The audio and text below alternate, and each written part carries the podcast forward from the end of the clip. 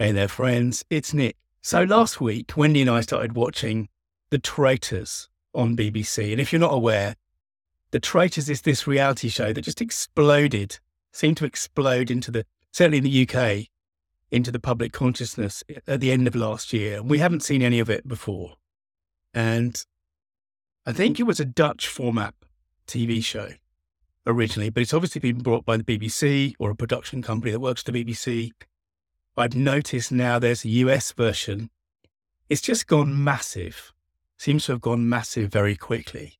And although I'm not a big fan, in fact, I'm, I'm the opposite of a fan of reality TV, I haven't watched any for years. I haven't watched any since when was the last thing I watched? Probably about Apprentice season three, when they really started just seem to, when they just started picking wankers basically to go on, people that, that they knew, the producers knew you would want to hate straight away. I kind of left the genre after that. And the reason I'm, I, I wanted to watch this, or at least start watching this, is because because I'm really interested in formats. 30 years ago, when I was working with IBM, or a bit less than that, but when I was working with IBM, I worked with a company.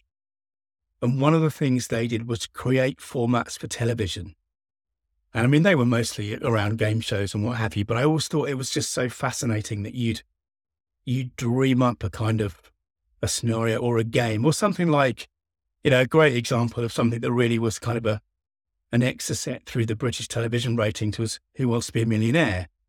And, you know, when that, that first premiered with Chris Tarrant in the chair and what have you, and Tarrant and his producer had spent years, I think he was on LBC, Chris Tarrant, in the morning breakfast show, and they'd spent years really, really honing their craft, really honing their expertise around creating the tension on the radio with, you know, questions and competitions and, you know, all that kind of stuff that, that if you watch Who Wants to Be a Millionaire, the tension is remarkable. The jumps, you know, as, as, as the risk gets higher and the opportunity gets more, it's remarkable. It's one of the things one of the reasons why that show went massive is, excuse me, is because we're we're shouting at the TV screen, right? And that's obviously, I mean, I haven't seen Love Island or any of that kind of thing, but my guess is it's the same. We become invested in these characters, so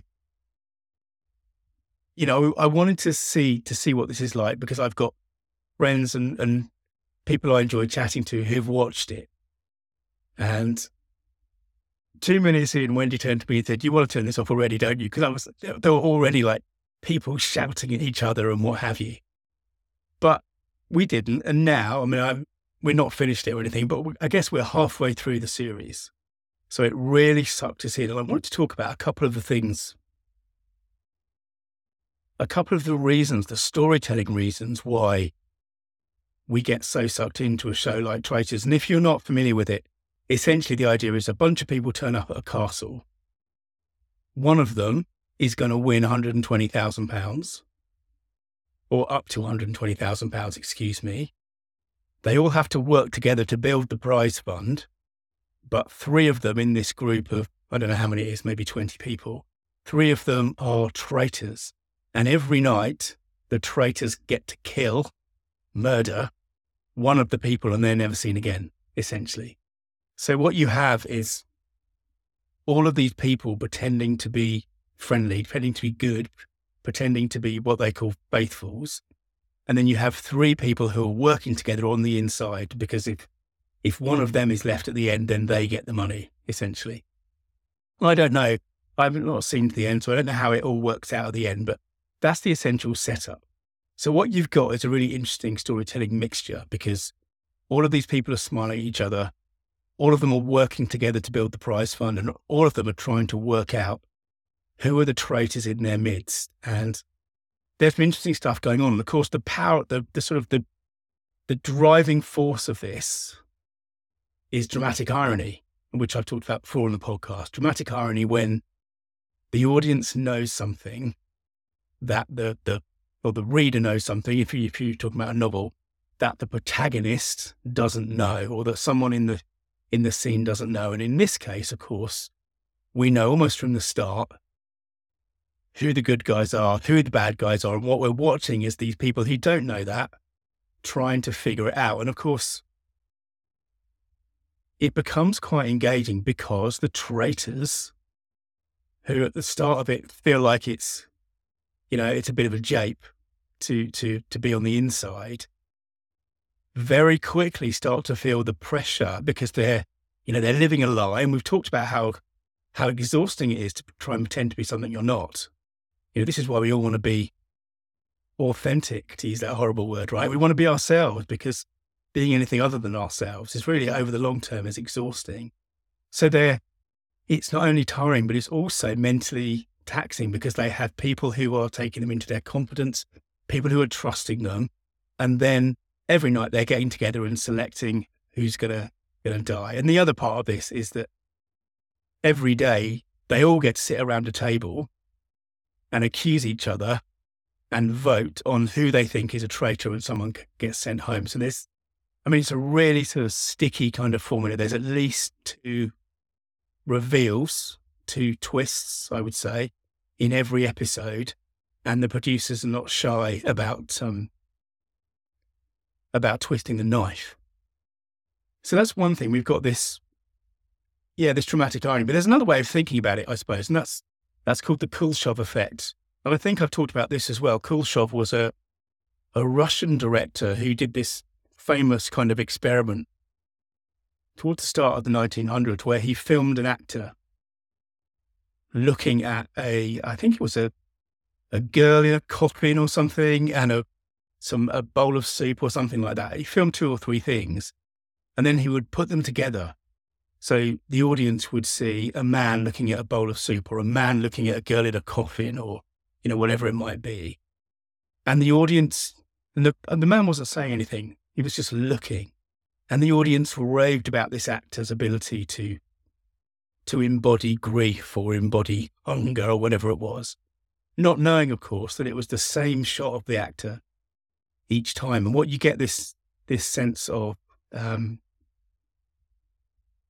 the storytelling that happens in the brain where we connect we connect two things together and tell ourselves a story that seems like the truth. And of course this is what's happening. This is what's happening. I mean it's so it's so obvious. And we sit at home laughing at these people these poor people who who see something tell themselves a story and are certain certain that they'd caught a traitor that because someone didn't raise a glass or they didn't smile at the right time or, or, or they got upset or whatever. This is proof. And they tell themselves that story and that story becomes the truth until they get them kicked out. And of course, they, they realize on the way out that they're not actually a traitor and they've just, they've just ditched one of their own.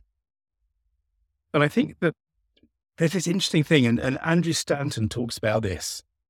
If you want to, if you want to read a really good book, about storytelling. Into the Woods by, um, oh no, what's his name? John. Hold on, let me find it because it's it's worth finding. Uh, John Yorke, yeah, John Yorke, who's who's a you know a TV guy. He talks about Kuleshov effect, but he also quotes Andrew Stanton, who I mentioned before, who of course, you know, is the co-writer of Finding Nemo. And Stanton has said, you never, we know good storytelling, you never give any, the audience four, you give them two plus two, right? And you let them come up with the answers. And there's, there's a lot of that going on because as we know, our brain's are telling stories all the time.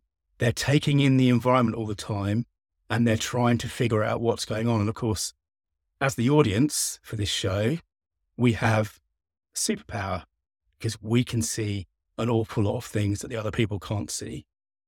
I mean, at least, you know, let's leave aside the fact that we're getting an edited version, the version that the producers will know will create the most tension amongst us as well. But we're telling ourselves a story about these people and we're deciding who we like because some of them, some, are wankers, of course, or at least that's how they're portrayed by the by the production team. Um, and you find that you want some people to stay and some people to go and some people to be punished. And, you know, there's all of that kind of stuff. Anyway, I've been going on a while now, but you may not be into reality TV, and I honestly, I, I salute that. But if you're at all interested in, in storytelling and in the creation of tension, the creation and resolution of tension, in the kind of the, the building waves, because obviously the tension is going up and up and up as the series continues, it's worth having a look, even if you just watch the first episode. But I suspect if you watch the first episode, you'll be watching the second one as well, as we did. And uh, and we'll definitely be watching to to the end now, and then we'll see. But in the meantime, remember that this is the kind of thing. This sort of tension is what keeps the story moving. It's that that sense of conflict, whether it's your story, your business's story, the you know the way that your product came about, all of that kind of stuff. It all matters. It all makes a difference. It's how we make sure that our story means business. Thanks for listening. If you want to dig into the stuff that I do in my day job, Search online for story.business. Bye now.